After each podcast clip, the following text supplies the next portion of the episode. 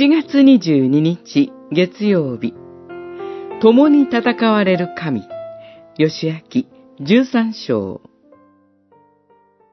ヨシアが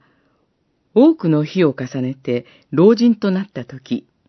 主は彼にこう言われた。あなたは年を重ねて老人となったが、占領すべき土地はまだたくさん残っている。十三章一節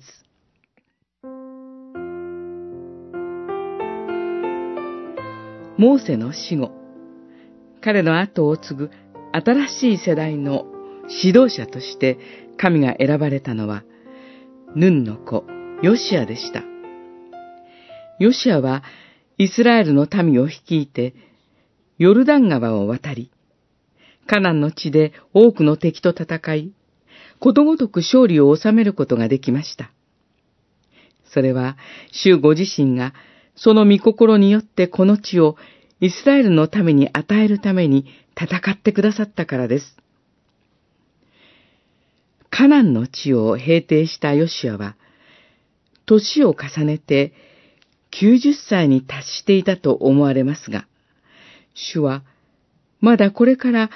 手に入れるべき地が多く残っていると言われます。ヨシアには、カナンの残りの地を征服し、九つの部族と、マナセの半部族に分配する使命があるのです。しかし、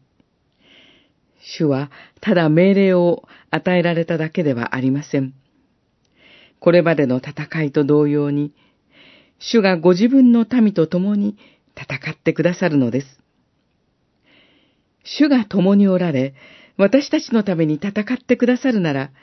目に見える現実がどのようであっても、主の恵みと守りを確信することができるのです。